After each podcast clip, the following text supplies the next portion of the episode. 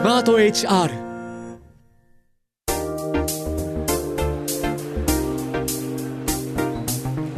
堀井美香ウェンズデイホリデー。アナウンサーの堀井美香です。働くを語る水曜日の夜をテーマに多彩なゲストと働くについて話すこの番組。今回のゲストは前回に続きましてフリーライターの武田砂鉄さんです働くすべての人を人事労務から支えるスマート HR がお届けする堀井美香ウェンズデーホリデー。ぜひリラックスしてお聞きください。ウェンズデーホリデー。堀井美香がお送りしています。ゲストをご紹介いたします。フリーライターの武田砂鉄さんです。今回もよろしくお願いいたします。はい、よろしくお願いします。さあ、今年もあとわずかになりましたが、今回のテーマは前回の続きでございます。はい、今回はですね、ただ、うん、皆様からいただいた2023年働くの通信簿ということで、メールたくさんいただきましたので、はい、早速ですね、もう本当にすぐにメールに行こうか。すぐにメールに行きますか。もう今日堀井さんがね、コンビニで買ってきてくださったコーヒーいただいてるんですけど、本当過剰に甘くてね、ちょっと喉がなんて言うんでしょうかね。本調子ではないですけれども。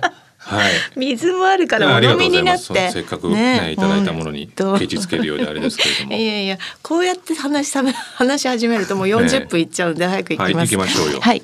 千葉県パープルさん40代の方でございます。はい今年はよく頑張った自分へのねぎらいの気持ちも込めて絶対評価よくできたとしたいと思っております、はい、私はアラフォーマイペースな夫と子供2人8歳5歳を抱え会社員をしております予期せぬ人事異動により仕事の内容がガラリと変わってしまいました。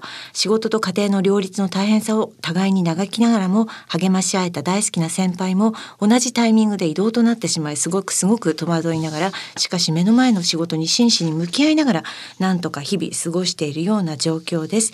このような場で自分の1年を振り返ることができてポジティブな気持ちで12月のスタートが切れました。ありがとうございます、ということで感謝のメールをいただきました、ね、まあでも今回これ働くの通信簿っていうことですけども、えまあ僕らフリーランスになってるわけですよね。うん、言ってみれば通信簿やで働く方変えたっていう考え方もあるそうですねところありますよね。他人から評価をされたくないっていうところなんですね。うん、やっぱり。ちょっとコーナー的な矛盾もあるかもしれないなって思って 私たちがそれをねそうですねあの朗々と読み上げるっていうところに若干の、うん、嫌いが集まってますからね ね、うん、そんなこと言われたくないよそうですよって言って外に出ちゃったあの人たちに会社で働いてる人の気持ちわかるんですか？みたいなことを言われた時に返す言葉ないですもんね。まああの多山のなんとかじゃないですけれども、ね、他から見た感じっていうのもあるかもしれませんからね。許していただきたい。はい。でもなんかその人事異動みたいなものって。うん突然やってくるじゃないですか会社ってね。ありましたか？だって会社員時代もありましたでしょ？いや本当にね、ええ、ここのスタジオの近くがですね実は僕がその出版社で営業部をやってた時に営業部の偉い人がよく行くスナックがこの辺りの近くにあったんですよね。え、で僕は営業部からやっぱ編集の仕事をやりたかったんです。出版社に勤めてたんで、はい。はいはい、でやっぱりちょっとその営業の部長さんに、編集者編集部に行きたいっすみたいなことを本当にこうお願いしたというのが本当にこの辺りであってでスナックに行ってまあ僕本当にもうカラオケなんてのは一切行かない人間なんですが錦戸明さんの「空に太陽がある限り」を歌って。それなんどうしてそのチョイスだったんですか？それはやっぱりまあ自分のそうですね。あとまあコールレスポンスが早速やってくるじゃないですか。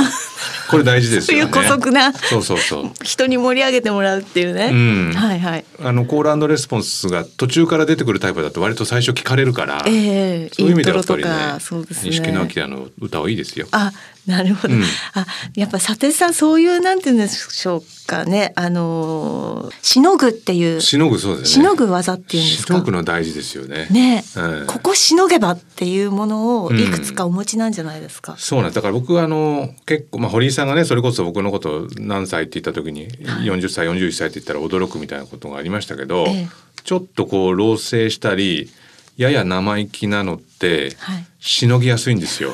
ああでもこれはねあのとりわけ出版社入って223ぐらいから別にこの感じは基本的には変わってないんですけどこれどうどどうしたらいいですかとかっていう人よりもこれどうなんですかこれみたいなことを 割とずけずけと上の人に言っちゃう方が、うん、実はしのぐしのげるんですよね。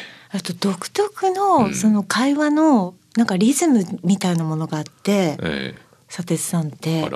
なんかこう打てば響かないんですよね。なん褒められてるのかななんか 打てば響かない。多分こうですよねって多分第一声が強くないんで、うん。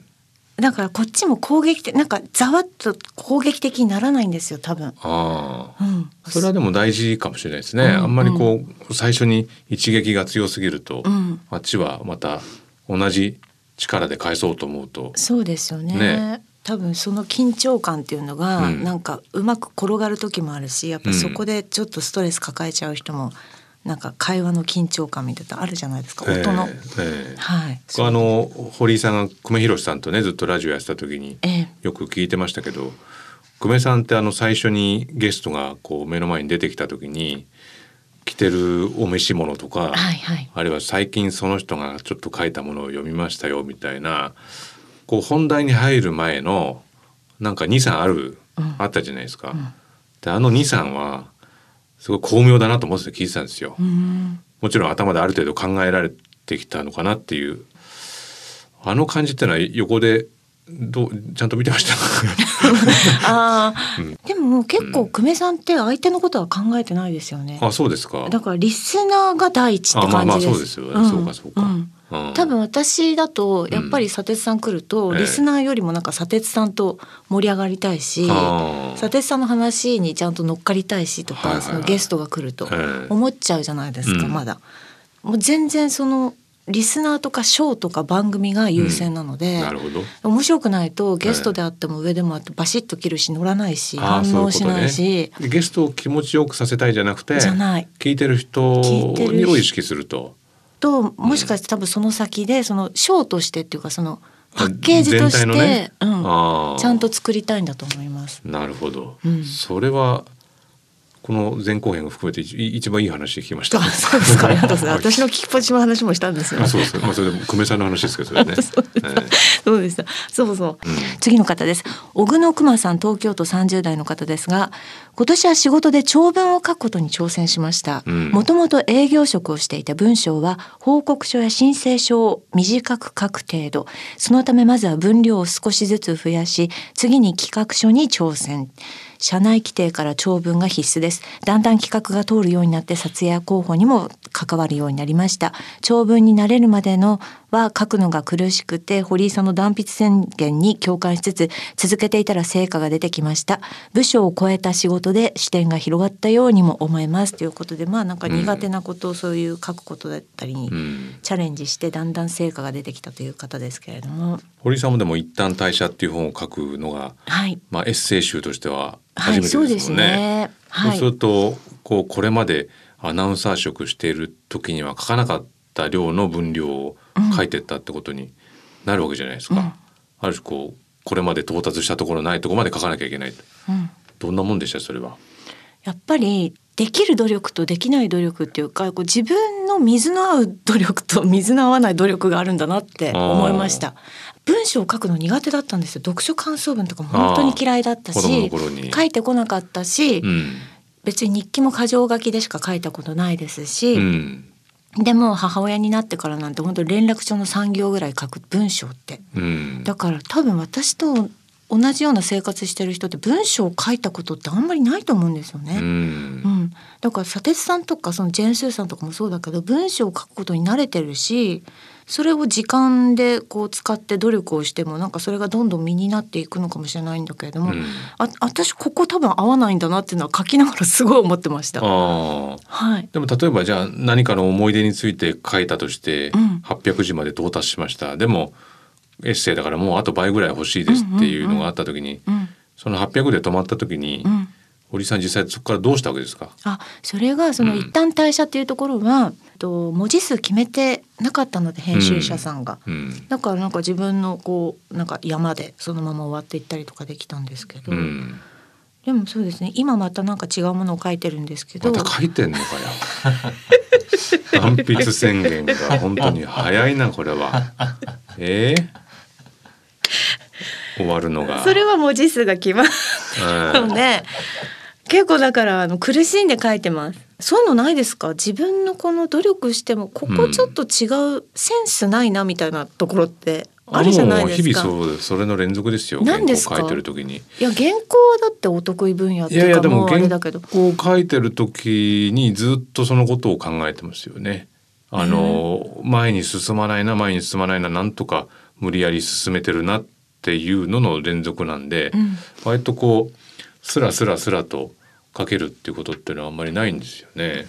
で僕が編集者の時に担当してた小説の家の方で400字かける200枚ぐらいの小説が全部データが消えちゃったっていう人がいたんですね。バックあのバックアップも取ってなくて、うん、でそれどうしたんですかっていうふうに言ったらいやかけあのそのまま頭にあるから書いたっつったんですよね。うん、それ400字かける200枚って8万字ですからね。うん、でもその人ってそれぐらいのもうこう自分の文章として肉体化して書いてるっていう。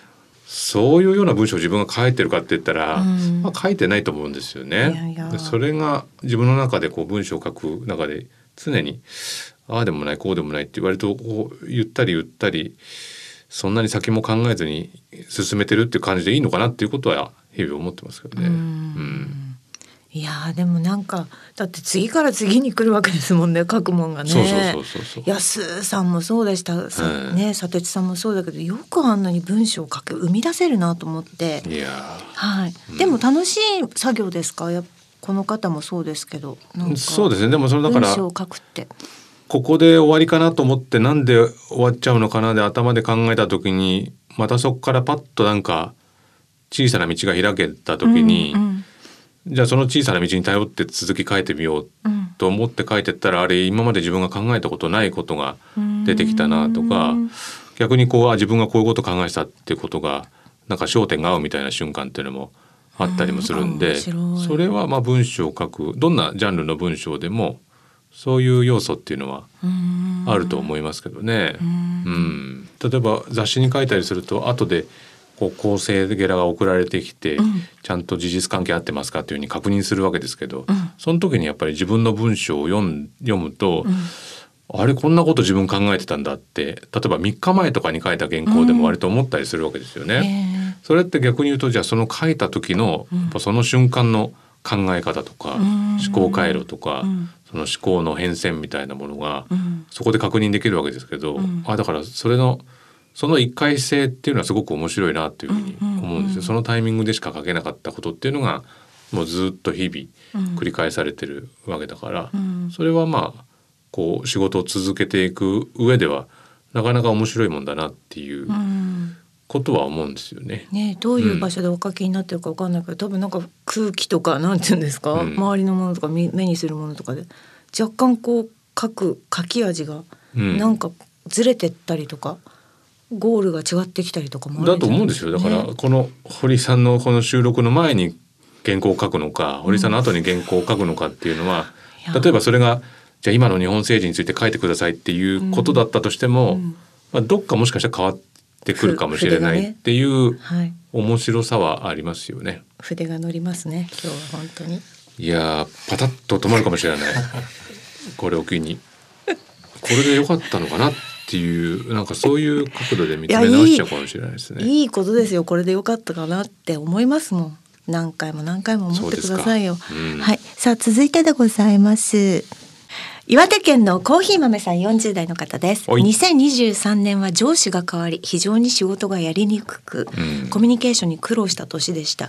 上司の視点価値観物事の捉え方が今までの上司とは違い、うん、上げ足取りをするので辛いです。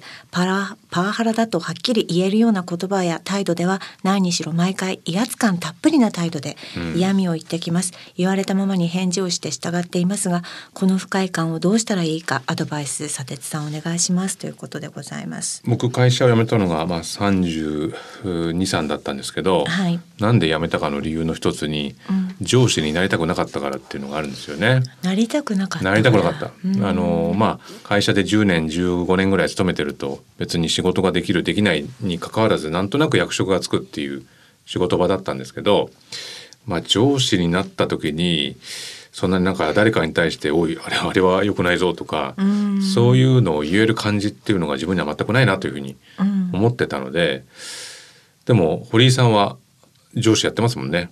やってましたもんね。ね。そうですね、うん、それは上司にななりたいと思う人と、はい、もうキャリアを重ねてたら上司になってたっていう両方あるじゃないですか。はい、堀井さん後者ですか？そうですね、はい。おそらく。でも上司をやらなくちゃいけない。うん、若い人たち部下たちはうん、ある意味上司を査定する場面もあるわけじゃないですか、うん。この上司あっちの方がいいなとかこっちの方がいいなってあるわけですけど。僕その目線感じたら耐えられないなって ずーっと思ってたんですよ、まあ、やったことないから分かんないですけど。今ねすごいもう本当に、あの人事の制度としてやっぱ評価あのそうですよね。360度評価みたいなのがあってだから砂鉄さんっていう上司がいたらもううん。本当いろんな人たちが砂鉄さんについてのコメントとか評価うんをあ傷つく、で え出すわけですよ。うん。でそれをご本人が見るっていええう制度もあってやっぱでもそれは自分が今までこう見られてたんじゃないかっていうのがもう激しく崩れたりとか、うん。あ実はこうやって見られてたんだとか、ええ。まあ、自分の分かってないところを教えてくれるっていうすごく重要なうん。ものでもあるし、まあちょっとこうそうですよね。その人の動きを抑えるっていう、うん。ことでもあるので、ううん。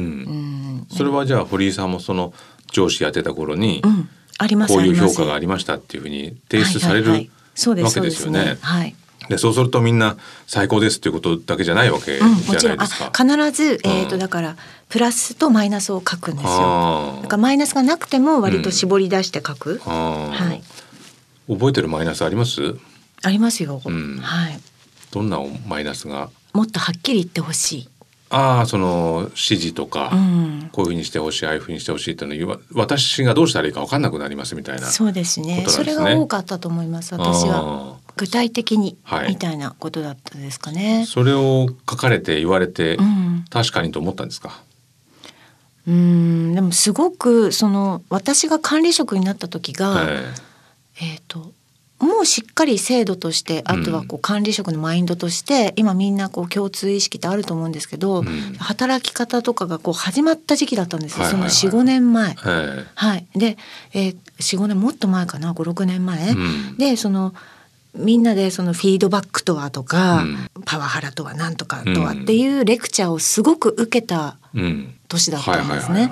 そうすると、うん。なんかみんなすごいぼんやりしてた。うん。はい、後輩とかその部下を育てるってことに対しても今までは割とトップがいてリードがあのちゃんとこう共通意識をしっかりと下に下ろしていくっていうところがうん。多分共通認識だったところからみんなでこうなんかみんなであのチーム一丸となっていろんな意見をし合って平等にあの意見も取り上げてやっていきましょうみたいなところに突然入ってきた時期があったので、うんそれはなんか無理してやってた時ありましたよね。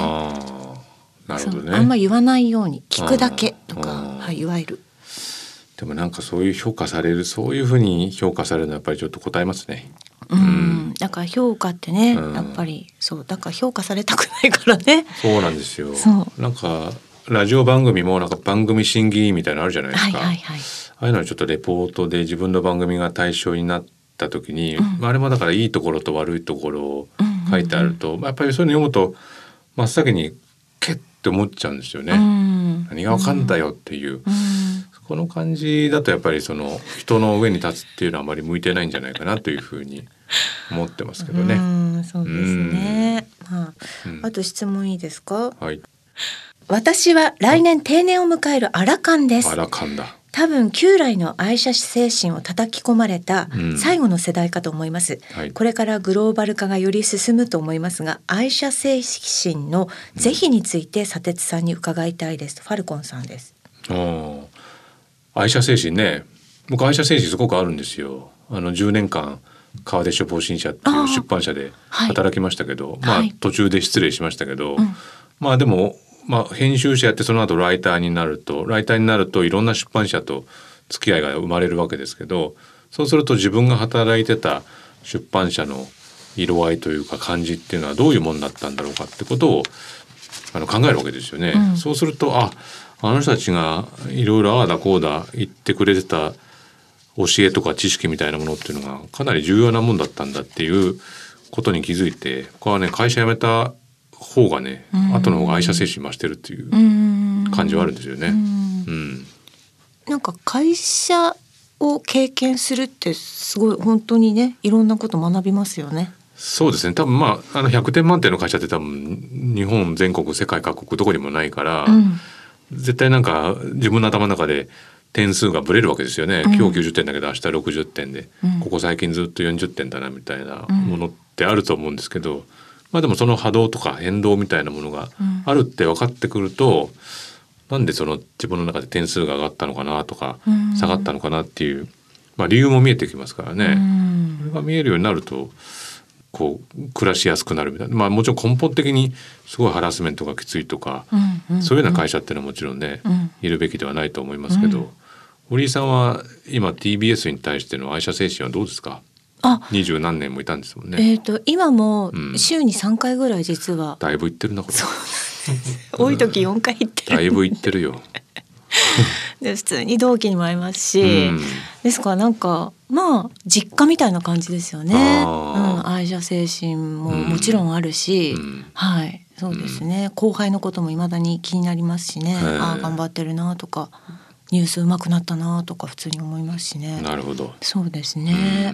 そうなんです。でもほらなんか海外とかだとやっぱ愛社精神ちょっと海外の企業わかんないけどなんか割と一人一人キャリア持っててチームワークで動いてでもなおかつうまくいってるみたいなイメージなんですけど。まあそうでしょうね。ね。うんまあでもあの我々の世代というか、うん、自分たち今40ぐらい上ぐらいの世代はまだ終身雇用とか年功序列賃金っていうのがなんとなくある世代で、うんうんえーまあ、会社に入ったらばずっといるっていうのが基本という感じでしたけど、うん、まあ、これからもっと下の世代っていうのはどんどんそこが変動してくるんで、うん、多分自分たちが味わってたようなその社員旅行で上司の人たちがネクタイ頭に結んで、うん、あのっていう人本当にいましたから、あの感じっていうのは本当に僕最後だったんだろうなって。あ経験してますか？そうですね。本当に社員旅行最後の2年間みたいなものを経験しましたね。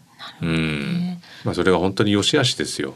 そうですよね。うん、ね、あ楽しかったなとも思うしな、運動会とかあったんです、ね、楽しかったなとも思うし、楽しくなかったなとも思いますね。まあ、でもそれはそれは、まあ、全てにおいてそうですけどね、うん、人にもよるし物にもよるし、うん、ね気分にもよる楽しかったけどあいつは許せないなみたいなも いやそれは全部うまくまとまることはないですよ、はい、本当にね。あの自分たちより2 3 0上の上司が割とあのなんていうのヘアトニックすごいつけるコロン、ね、なんていうのあれは、うん、昔流行ってました、ね。うん、あれをすごいつける上司だったっていうことはお風呂入ると分かって。バシャバシャ遊んでいくんだっていうね。普段、はい、あの自分で家族で温泉行く時にはあれ誰使ってるんだろうと思ってたんですけど上司だったんだっていうふうにいっぱいつけて で僕あの同じ部屋で泊まってたんであの匂いでウェイクアップしたんですよね。その社員旅行の朝。あれは忘れられないですね、やっぱりね。うん、いやだからそういう思い出もねやっぱり行かないと分かんないわけですからね。じゃあちょっとあのこちらで最後で寂しいですね。本当ですね。うんえー、ファンタスティックさこさんです。東京都50代の方です、うんはい、来年の抱負はズバリ仕事と趣味の両立です、うん、50代の私は年なので疲れを蓄積しないように仕事がある日は仕事のみ、うん、休みの日だけ趣味をする生活をしておりました。しかしその考えが崩れる出来事がありました、うん、11月24日の夜渋谷で行われたアメリカンロックバンドワイナリードッグスのコンサートに行き金曜日だったので砂鉄さんは TBS ラジオの番組が夜10時からあり、うん、見に来ていないだろうと高をくくっていました。Yes. 次の日砂鉄さんの X を見たらコンサートに行った旨写真付きでポスト、うん、これは本当に驚きました。夜7時開演のコンサートを見て、うん、10時からは生放送のラジオに間に合わせるとは、うん、砂鉄さんの行動力に影響を受けて来年からは仕事がある日も趣味をやれる気力体力をつけて人生もっと砂鉄さんのように楽しんでいこうと思っております。ということです。ありがとうございます。素晴らしい。来ましたね。あそうですか、うん、まああの最近こう割とね海外のバンドも来日するようになってで僕は金曜日夜ラジオやっててそこで来日公演かぶっちゃうといけないなというふうに思ってたんですけど行けばいいんじゃないかなというふうに 思って。10時はな7時開演のコンサートで、うんうん。何時スタジオに入れるもんですか？いやでもねこのワイナリードッグスっていう、まあ、アメリカのハードロックバンドなんですけど、はい、もう50代後半から一番ベースプレーヤー70超えてるぐらいの人だから、えー、まあ、2時間半やることはねえだろうっていうふうに思ってたんで、はいはい、まあ90分で、はい、90分100分ぐらいでね終わったんで、えー、もう渋谷 LINE CUBE 渋谷ですから、えー、えー、明治神宮前まで歩いて、うん、千代田線で乗れば5分で着きますからね、うん、えー、もう余裕ですよ全然。ただ耳がキーンとした状態でやりましたけどね。ハードロックバンドって本当に音がでかいんで今日ちょっと大きめに喋ってくださいっていうふうにゲストの方に言った記憶がありますが。ああそうですか、うん。ロック好きは有名ですけどハードロック好きは、はい、ちょっと待ってください。今このバンド名言ってください。えっとワイナリードッグスです。私の T シャツ見てください。ねこれツアー T シャツですこの間の。本当だ、えー、いやいやすごい。全然気がつきませんでした。ワイナだってそんなほら、うん、見ないものなんて書いてる方、ね、まじまじと、えー、ワイナリードッグスって書いてます。そうそういう T シャツはおい何枚ぐらい持ってらっしゃるんですか？いっぱいあるんですけどね、えー、最近やっぱりちょっと円安でお高くなってきましたね、えー、T シャツも。そうでしょうね。私が言ってるが4,000円3,500円ぐらいだったんですけど、えー、今5,500とかね6,000とかそういう値段取るようになってきました。でも日本でも売ってたりするんでしょ？うやっぱもう円安で入,、入ってきちゃうからってことですね、まあそれもあるし、まあ結構こういうマーチャンでお金を稼ぐっていうのはどのラジオ番組のイベントでも一緒でしょ、うん、そうん、その素材かみたいなね、そうそうそうそう。6,000円か、うん、だからバンドのオフィシャル T シャツだからといって質がいいわけではないっていうこの現実はありますよね。まあでもなんか背負ってると気持ちいいでしょうね。うん、まあこういうのはもう本当にあ行って買って払ってっていうこの流れですから。うん、他にご趣味は何か終わりになるんですか？雑な質問来たな。いやいやいっぱい来てたの。佐哲さんの趣味聞いてくださいって。いやでもね本当に僕日頃日頃何してるかって言ったら、はい、原稿書いて本読んで、うん、音楽聴いてるっていうだけですよ。何もしてないねってよく言われ、うん、これはまあ作家の町田光さんになんかしゃべった時に「武田君酒飲むの?」って「飲まないですね」って、うん、運転するの?」って「いやしてないですね」って「君君何してんの?」って 言われたことがありますね。でもまあ別に趣味がなくて、うん、そんなに特別なものなくてもそんなストレスでもないうん、うん、別になんかその趣味なんか趣味がないっていう悩みを抱えてる人ってやたらと多い多いですよね。ですけど、うん、多分その趣味を探して、うん、探してるけど見つからないっていう焦燥感でまたなんか焦っちゃうっていうことになるから、うん、ぼーっとじっと家にいた時にさて何すっかなの？でそれで何をやるかっていうことでいいんじゃないかと思うんですよ。別にもちろんテレビ見るでもいいし何でもいいけど。ご趣味何かありますか？私ですか、えー、私ピアノ弾くんで。はいはいはい、はい、ピアノはだから趣味あのほら仕事と全く関係ないものじゃないですか、はいはいはい、仕事に何の反映もない、うん、まあ、そこそこ下手くそなんで、うん、あとはもう全部何やったって仕事だもんだって旅行行っても、うん、全部仕事になっちゃうのでそうですよね。仕事のこと考えちゃいますよね。これどうやって話そうとか。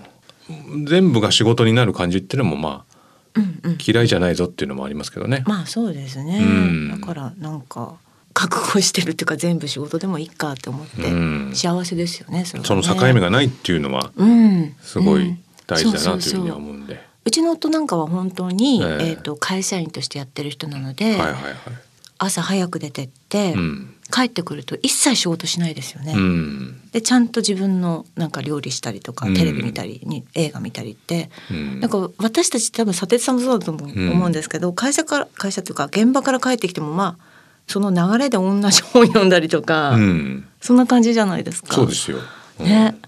だからあんまり講師の別はないかなって感じですよね。まあでもそれが心地よいってことなんでしょうおそらく。うんうんうん。ですね。はい。ありがとうございます。何？大丈夫ですか？今原稿バラバラ。ね原稿ねいつものようにバラバラですね。ね。ねなんでこんな限られた紙なのにバラバラになるんでしょうね。なんかね、えー、いろんなところに置きたくなるのね。うん、なんかいつも隣の大竹さんがこの収録の前が僕、えー、ゴールデンラジオの生放送に出て小島恵子さんとご一緒してきたんで。えー小島恵子堀井美香のリレーですよね。これはすごい、うんすごいですね。共通項は何かというと手元の原稿が見つからなくなるっていう共通項はありましたね。あ、そうですか。ええ小島さんもそうですか？小島さんもきっちりかと思いまいしたけど。やいや今日も小島さんも あの僕の喋るコーナー飛ばして続いてはニュースですって言って「いやあの佐哲さんのコーナーです」っていうふうになってましたけどね。まあほぼ同じような現象がね。僕の中では1時間後に起きてるという。さあ、そんなことでですね。そんなこんなでね今年もこの終わりでしょウェンズデーホリデそうそうそう、今年終わりなんですよ。だからー。ね。一年まとめてくださいよ。ねえ、2023だからまとめるなっつったじゃないですか俺は継続するって言ったんじゃないですか。はいまとめちゃダメだっていう話ですよ。はい。持ち越しましょうよ全部ってことでね。ねうんはい、いいじゃないですか。来年のことは来年考えればいいんですからね来年あの一応どんな年にしたいかだけ聞いていいですか？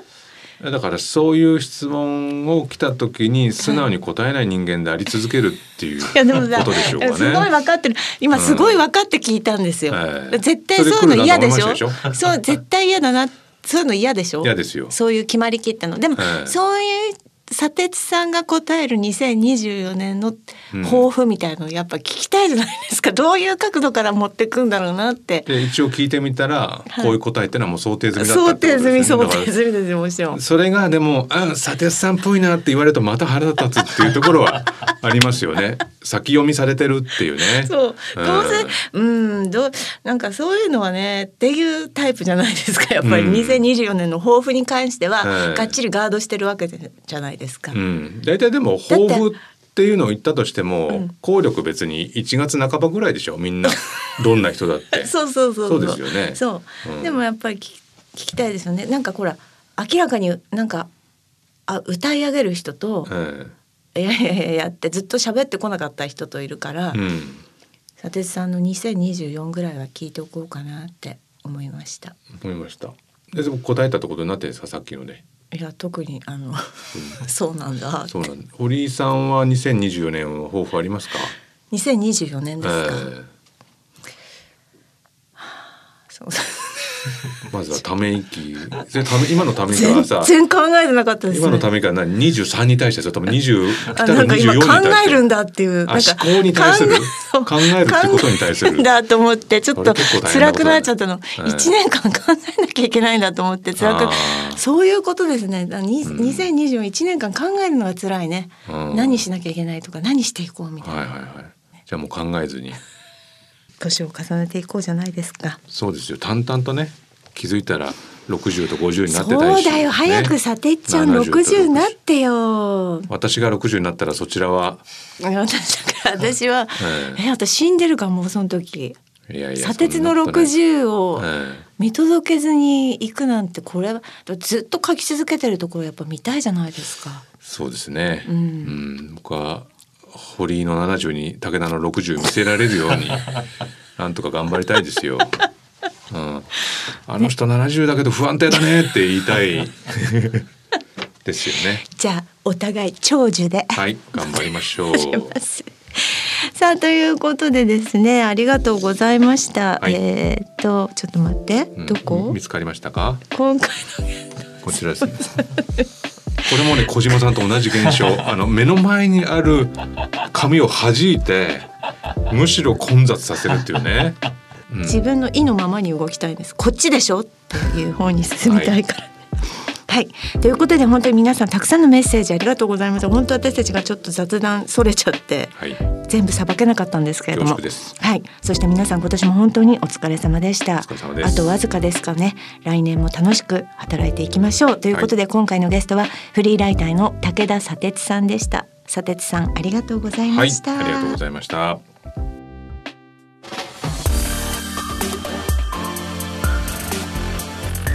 堀井美香ウェンズデイホリデー。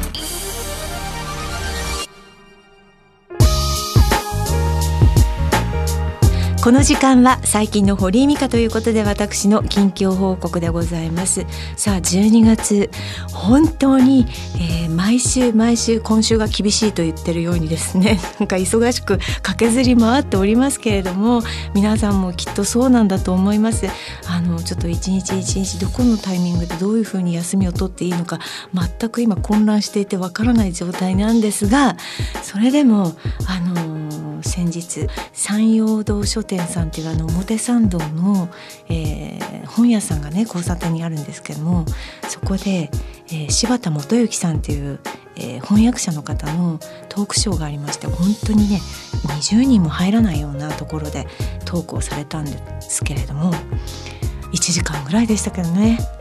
本当にいい時間でああこの時間大事だなと思ってそれからもうあの柴田さんの書かれている本をですね今根こそぎ読んでいるという状況なんですがなんか忙しい中でもふと足を止めたりとかちょっと一息つくっていうのはもう意識的にやった方がいいなと思ったりしております。さらにさらに首を絞めて忙しくしておりますけれども素敵な時間素敵な本との出会いがあったなというえそんな私の近況報告でした。どうぞ皆様も年の暮れお忙しいかと思いますけれどもご自愛なさってください。以上最近の堀井美香でした。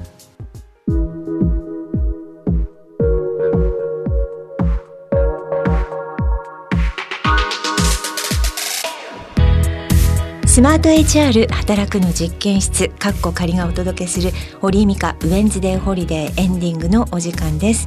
さて今回も武田砂鉄さんとお話ししましたが本当にああやってあの一番こうですね、えー、ステージの前に立っていろんなことを話してラジオでいろんな意見を出したりしてっていうあの立場は大変なあの過去がないとやれないのかなとも思いますがそれをずっとやり続けてですね武田砂鉄としてずっとこう年を重ねていくっていうのを私はあの10も20も年上ですけれども見てるのが楽しいなと思ってこれからも武田さんを応援したいなと思ったりしております。